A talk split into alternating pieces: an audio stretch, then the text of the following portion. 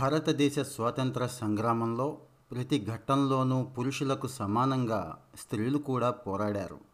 అహింసా ఉద్యమాల నుంచి సాయుధ పోరాటాల దాకా సందర్భం ఏదైనా సరే మన వీరనారి లేని సందర్భం లేదు.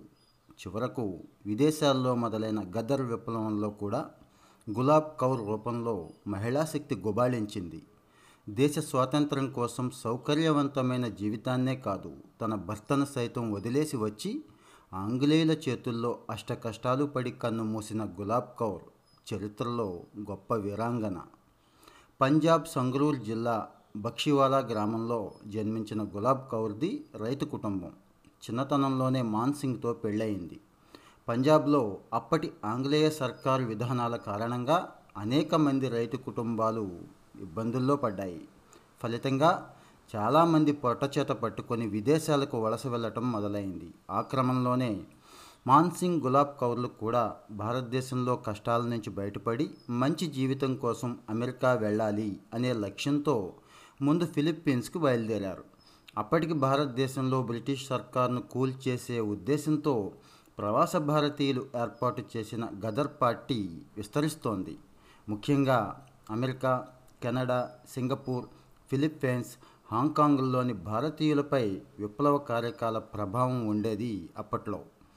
అక్కడి గురుద్వారాల్లో మత ప్రార్థనల తర్వాత స్వాతంత్ర లక్ష్యాల గురించి ప్రసంగాలు నడిచేవి. వాటి స్ఫూర్తితో గదర్ పార్టీలో చేరారు గులాబ్ కౌర్. గదర్ కరపత్రాలు పంచడమే కాకుండా కార్యకర్తలకు ఆయుధాల సరఫరాలో కూడా చురుగ్గా వ్యవహరించే గులాబ్ తన గాత్రంతో అందరిలోనూ స్ఫూర్తి నింపేది.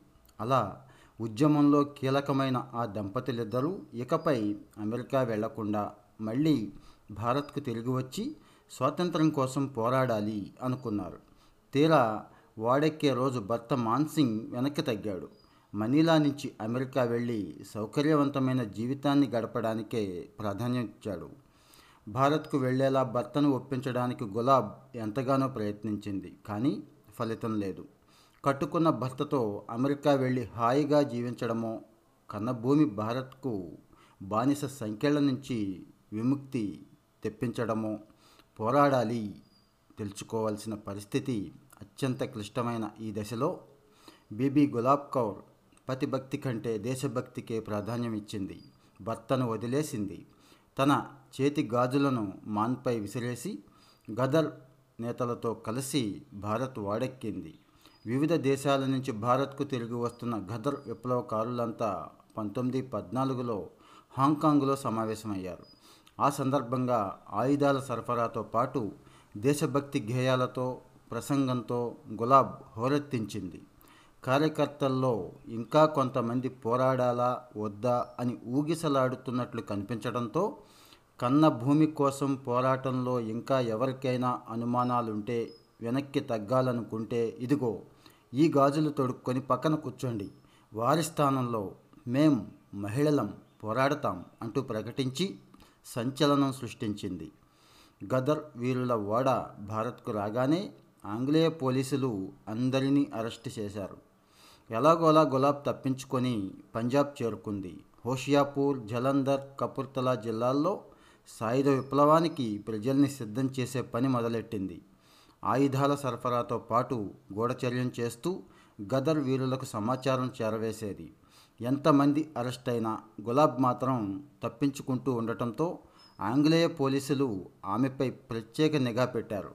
రాజద్రోహం నేరం మోపి అరెస్టు చేసి లాహోర్ జైల్లో పెట్టారు.